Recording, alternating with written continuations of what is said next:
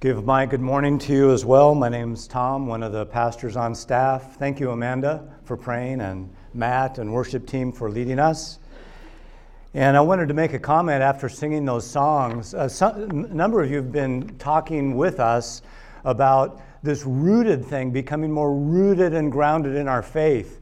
And uh, some of you, in different ways, said, well, this is like hard, or it's a struggle. And, and, I, and we would just like to say to you, good. and uh, because have you noticed that most really significant things uh, have some struggle or have some difficulty attached to it? So, so stay with it. And I, I, just wanted to communicate to you again, you already know this, but there's often virtue in the struggle, isn't there? There can be. And uh, we've sung about this even this morning, so think biblically with me for a moment. Uh, God's grace and love uh, does not um, call for us to earn it or call on our own merit. That is not true in the Bible. But God's grace and love is not opposed to our effort. And uh, there's a struggle in this uh, as we root and grow and bear fruit, and so it's the hard good. So stay with it. If you're reading in Rooted, if you're sharing about Rooted in your group, and you go, well, this is confusing, this is difficult, this is hard, it creates a lot of questions, great. And uh, we're going to continue this morning actually with something that, if we're really thinking about it well, this is hard. So, are you ready? This is a hard, this is a hard subject, and I won't pretend to cover it all today, but I want you to leave with three important ways that we actually participate in hearing from God. One of my favorite theologians She's typically disguised as a comedian. Her name is Lily Tomlin. she delightfully spoke for many of us when she said this. She said, Why is it when we speak to God, we are said to be praying? But when we hear God speak to us, we are said to be schizophrenic. that's, that's great, isn't it? Yeah, yeah. Um, so many of us do indeed cringe if you're. I'm going to ask you to be thoughtful, kind of. Uh, about this today, and I'm going to quote some key people on this. So I'm going to ask you to put your thinking and prayerful hats on on this subject of hearing God's voice. Uh, here's the thing many of us cringe, actually, when we hear people say things like, God told me such and such, right? or uh, the Spirit has revealed this to me. It, it can make us a bit nervous. People do, frankly, all kinds of crazy and evil things, actually, uh, under that guise. And the, the sad thing is, if, if we react against that and then all of a sudden begin thinking, well, anybody who thinks that there actually is a God, or that God might want to care for us or communicate with us or even speak to us, that's just crazy. So I don't want to think about those things or talk about those things. So we want to talk about that today and struggle with that a little bit today. Uh, Pastor Matt led us last week in thinking some about who is God. And, and if, you're, if you're engaging in this, that now think about this one. What if God is actual, actually a powerful creating God? And He's at the same time a very personal shepherding God. What if that's true? And, if, and I, there's a lot of reason to believe it is true. And because God is a very personal God, guess what? We would expect reasonably that He would want to communicate with us out of His love. And He's a personal God, and so it should not be surprising, uh, like in any good relationship, that there is communication, right? What if God not only created you, but also desires to have a relationship with you? If that be true, we aren't surprised that He would communicate with us. He is, and He has, and He will. Scripture, the Bible tells us that God has spoken and God is speaking. One of my favorite philosophers, and he's typically known as a theologian, His name is Dallas Willard. He was professor of philosophy at the University of Southern California for decades. Uh, he graduated to heaven about five years ago now. Uh, in the introduction of his very helpful, thoughtful, and biblical book, in fact, I, I, brought my copy because I want to recommend it to you today. If you're engaging and you're thinking and you want to like do extra credit, uh, Dr. Willard is a very fine book uh, called Hearing God. And I'm going to quote from him a couple times today. Here's my first one. He opens the book, listen, by saying this Hearing God? A daring idea, some would say, presumptuous even dangerous. But what if we are made for it? What if the human system simply will not function properly without it? There are good reasons to think it will not. The fine texture as well as the grand movements of life show the need. Is it not, in fact, more presumptuous and dangerous to undertake human existence without hearing God. Good words. Main idea I want you to think with me about today. Here's your main take home, God willing. I think you'll see it up here. Do we hear God's voice above all other voices? And if we don't, I want to challenge you today to maybe want to want to hear God's voice about above all other voices. One pastor put it this way God is speaking. The Bible reveals a consistent pattern of God speaking to people. And when people hear God speak, our lives and their lives would never be the same again. Have you noticed that? In the Bible, that's true. The problem is, one pastor said, we have become disoriented to his voice disoriented to his voice. Jesus said that his people would recognize his voice and follow him. There is an enormous need for us as people to learn how to hear from God. Now, so today, I'm going to go over with you, there are three practices, I think, from the Bible that we can participate in to have spiritual ears to hear or to hear God's voice. You might say, well, wh- where in the Bible does it even talk about such things? So, if you would, go with me to John chapter 10. If you have one of these, you can turn into uh, in the New Testament Matthew, Mark, Luke, and then John. If you have a smart device or you can see the screen, whatever, or just have ears to hear, let's read the first five verses of John chapter 10. Jesus is teaching, and it's recorded here, and it reads, it goes this way John 10, verse 1. Very truly, I tell you, said Jesus, anyone who does not enter the sheepfold by the gate, but climbs in by another way is a thief and a bandit. The one who enters by the gate is the shepherd of the sheep. The gatekeeper opens the gate for him, and the sheep hear his voice. First of three times in John chapter 10 that Jesus talks about the sheep, meaning like us in this story, in this teaching, sheep that hear his or God's voice. He calls his own sheep by name. Do you know that God knows your name, calls you by name? He's that personal. Yeah. He calls his own sheep by name and he leads them out. And when he has brought out all his own, he goes ahead of them. And the sheep follow him because they know his voice. The Bible talked about voice recognition way beyond before we did. And they will not follow a stranger, but they will run from him because they do not know the voice of strangers. Goes on to say Jesus used this figure of speech with them, but they didn't understand what he was saying to them.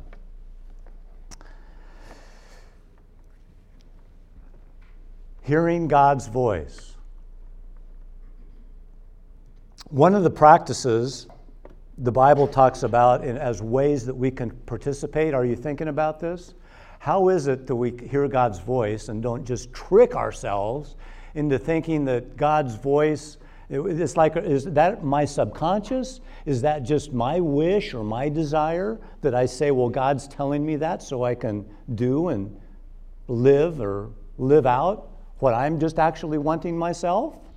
See, we can easily get confused about all this, right? So, how is it that we can have some confidence that we are hearing God and hearing His voice?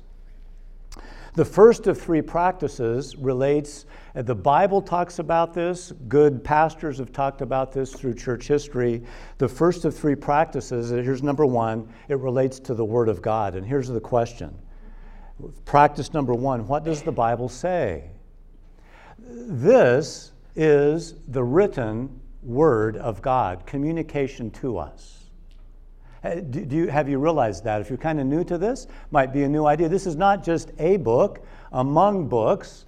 This is the written Word of God. There's much reason to believe that. Uh, Professor Willard, in his uh, study of philosophy and teaching of philosophy, uh, as, he, as he was a Christ follower, he said this. Here's my second quote from Professor Willard. He said, It cannot be stressed too much that the permanent address at which the Word of God may be found is the Bible. That is true. Those are good words. The Bible itself says that it is God breathed. That's a whole other subject and sermon for another time. It kind of means that the, this book the Bible is the Word of God. It reveals and communicates the very heart and mind of God. When we read this, we are really reading like some people have said God's love letter to us. This communicates who God is, what He has done, it's what His heart is, what His mind is. It is the true record of God's unfolding drama of redemption. It anticipates, by the way, and culminates in the living Word of God. And who is that? That's Jesus. The same John in the beginning of John said, In the beginning was the Word. The Word was, was with God, the Word was God. That's referring to Jesus. So the written Word of God, the living Word of God, it is communication to us. One of my mentors used to say this over and over and over again, and I share it with you. The written Word of God, the Bible, is not given just for our information, it's given to us for our transformation. When we engage in this, we cannot not be changed. What does the Bible say is the beginning point of us hearing God's voice. When I was in third grade, I grew up in the church, and some of you have children or grandchildren and park kids. By the way, Park Kids is a good work, and and uh, if you're looking for a place to be involved, if you love kids and you can like teach a little bit and and uh, grow in God's Word and share God's Word with children, it's one of the greatest things, you know. Well, I, I won't ever forget being in third grade. Now, I'd sat and kind of tried to listen to sermons, but when I was in third grade, one of my Sunday school teachers, we called it back then, like here we call it Park Kids, um, God just used that in my life because I, I, for the first time, I realized that the Bible wasn't just speaking at me, it was speaking to me. This was God's th- thing for me and to me that communicated His love. I went from knowing about a God that loved me to wanting to hear God's voice and in God's Word because I understood that He loved me. And I trusted Christ as my Savior and entered into my, a relationship with God. So I moved from just reading, like in John 10, that, that Jesus is the gate. What does that mean? Jesus says, I am the gate. It doesn't mean that He swings on hinges, it means that He's the entry point, the gateway into this life, this abundant life, this eternal life. And I went from just understanding the information that, like, Jesus is the gate to, like, Jesus is my gate. Have you done that? You know, that's what the Word of God invites us into. I went from just hearing about Jesus being the Good Shepherd to trusting in Jesus as my Good Shepherd. The Bible leads us into those kinds of thoughts and those kind of decisions. So if we want to hear from God and to hear God's voice, what's the first way we, we participate? Help me. What's the key question? What does the Bible say? Right? So that's practice number one as to how we participate in hearing from God. Now, if you're thinking with me, you might say, well, like, but good people really understand the Bible in different ways, right? Indeed.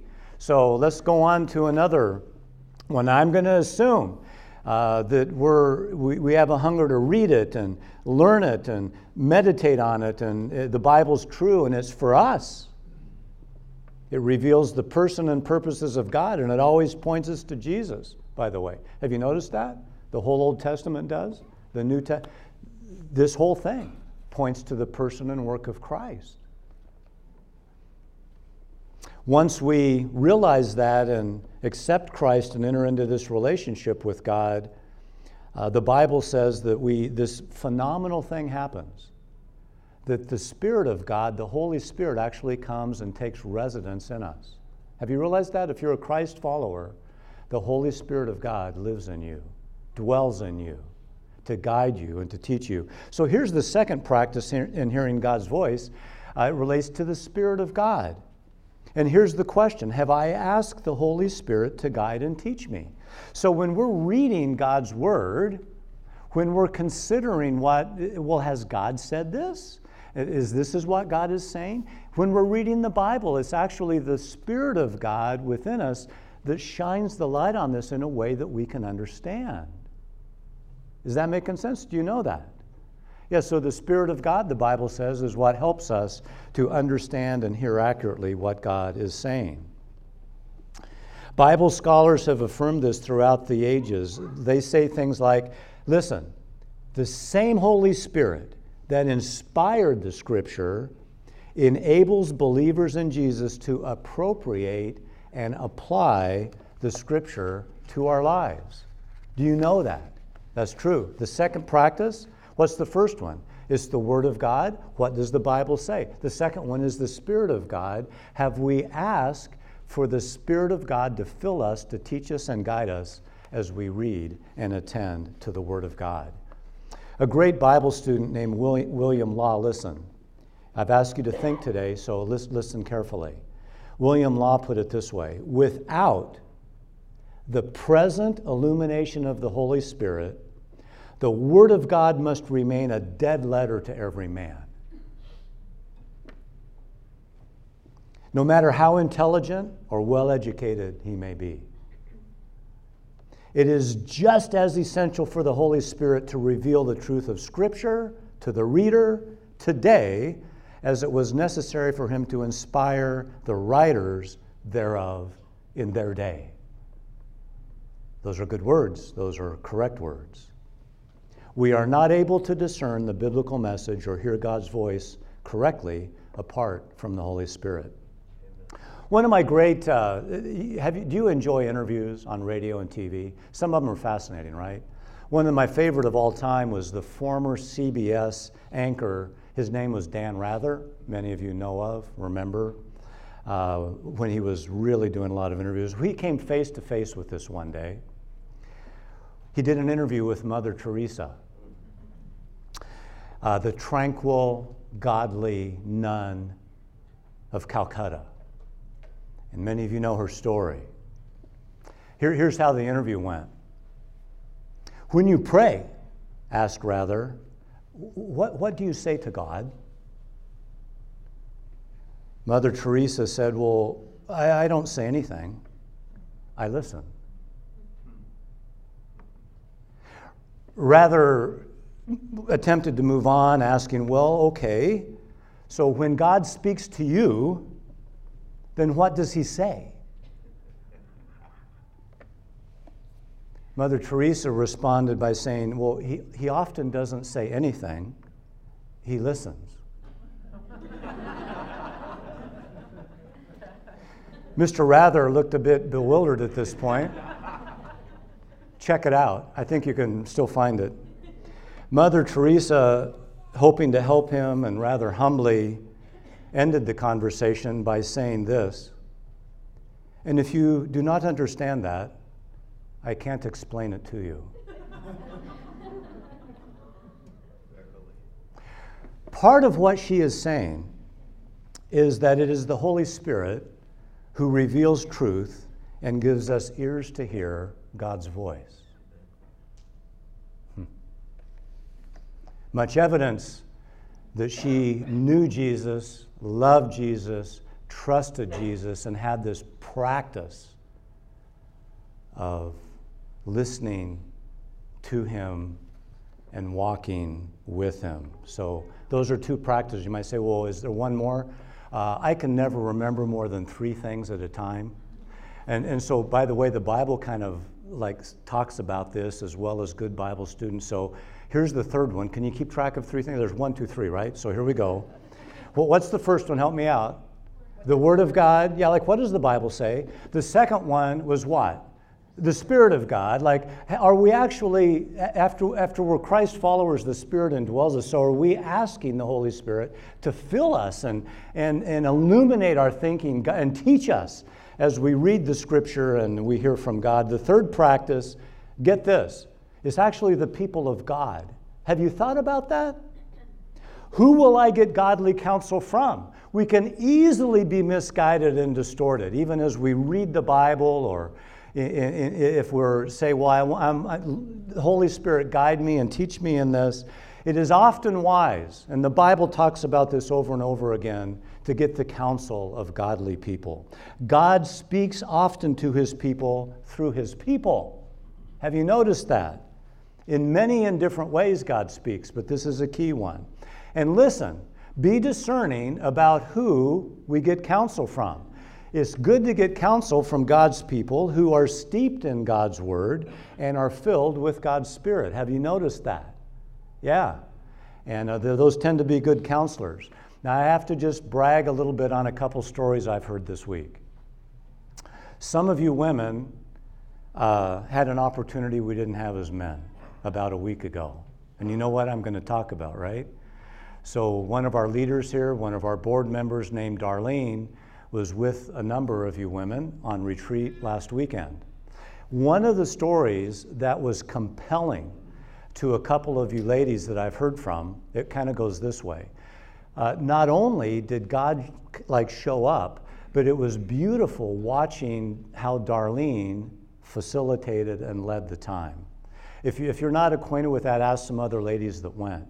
Part of who Darlene is, uh, is she, well, she understands God's word, which is very helpful, and she relies on the Holy Spirit, which is really important. And guess what? she prays and she listens to God. She apparently just demonstrated that in front of a lot of you ladies last weekend. And so uh, she took even some breaks to say, Well, I'd like to pray about this and hear from God.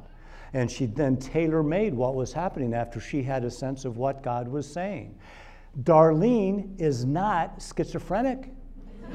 and, guess what? Neither was Mother Teresa. No evidence. But there's a tremendous beauty in this when we see it and when we experience it. Hearing from God in such a way, it's rooted in God's Word. When we hear from God, it never opposes or counters what God says in His Word, ever. And, and it's always in concert with how the Holy Spirit teaches us every time. And if we're a little bit wondering, we get good counsel from God's people. Those are the three ways that the Bible and church leaders over time have said some have talked about it the three lights, and they come together and help us be confirmed that we are participating well now in hearing of God's voice. And many of you experienced that even last weekend. So, in sum, I want to leave, summarize this and leave you with a final challenge. So, how, what are we saying? God speaks to us how? Fundamentally through His Word. And His Word consistently points us to Jesus we hear, we have ears to hear, to understand God's word as the Holy Spirit illuminates and teaches us. And God also chooses many times to speak to us through his people. Last thing you're concerned so, what are we to do then? What else are we to do? Frederick Meyer said the Word of God is the wire along which the voice of God will certainly come to you if the heart is hushed and the attention is fixed. What does he mean? The other ways in our practice, I'm convinced that today we aren't hearing from God like He would want us to because there's so much noise. We live with such a tremendous amount of noise that clutter us up, most of us. So Frederick Meyer says, Hush your heart, quiet the noise. Is that part of your practice? Listen, if you're hearing voices that tell you that reality is only the visible and the material, so the abundant life is an accumulation of more things, that is not the voice of God. Amen. If you are hearing voices that condemn you and shame you, that is not God's voice. Amen. In Christ, there is therefore now no condemnation. the voice that says you will live a life free of difficulty or suffering is not the voice of God. We're going to talk more about that next Sunday, by the way. Quiet the noise. I mean, how do you unplug from that cultural messaging and plug into hearing God's voice above all other voices? Quiet the noise and focus the attention. So the three things focus our attention on what? The Word of God, illuminated by the Spirit of God, that is very often confirmed by the people of God. We have one of um, a few responses. You might say, well, why is this so important? We can easily be tricked into saying, why yeah, I, will engage in this. I want to hear the voice of God where that'll make my life easier. That'll give me a greater degree of comfort. Uh, I like that idea. I will do this. Professor Willard puts his finger in our chest one more time. So listen to his words. I'm going to read it from his book. We must ultim- ultimately move, move beyond the question of hearing God. Hearing God is not the ultimate question. Listen and into a life greater than our own, which is the kingdom of God. Our concern for discerning God's voice must be overwhelmed by and lost in our worship and adoration of Him, and in our delight with His creation and His provision for our whole life. Our aim in such a life is to identify all that we are and all that we do with God's purposes in creating us and our world. This is a good philosopher. That is, we come in all things to think and act so that His goodness, greatness, and beauty will be as obvious as possible, not just to ourselves, but to all of those around us. God's speaking will always be an essential part of this, but only a part of this. Remember that. When you think about God's voice, remember in John 10, this is the last thing. You're going to fall into one of three camps. And as our worship team comes up, I'm going to ask you to think about which of these three camps that you fall into today. When Jesus taught that my sheep will recognize my voice and follow me, by the way, I am the gate and I am the good shepherd, he says in John chapter 10. Come to me and you'll find abundant life, meaning like full life here and eternal life if you read through John 10, people responded to him in one of three ways. Don't, don't miss this. Don't miss this. In, in ver, John 10, verse 6, a lot of people, it's recorded in, in this text, says they didn't understand. And it's as if, well, maybe it isn't all that important. I don't understand. I'll just like go on with how I'm doing life.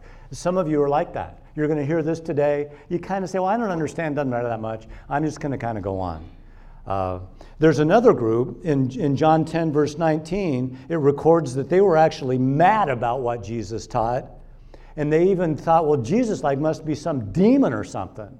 Craziness to think about hearing God, hearing God's voice and following him as a shepherd. Ludicrous, schizophrenic. Well, some of you may be in that group. I mean, at least angry, if not schizophrenic. Yeah. Now, in John 10, verses 9 and 14, there, there, the picture is uh, embracing Jesus as the gate, the way into to eternal life, and embracing Jesus as the good shepherd. And when Jesus is our good shepherd, guess what? We recognize his voice and we follow him. So have that in mind as you come to communion. Is, is Jesus your entry point to life indeed? His work on the cross is our entry point. We celebrate that at communion. Is he your good shepherd? If not, no better day than today to make that decision. Let's sing and we'll worship.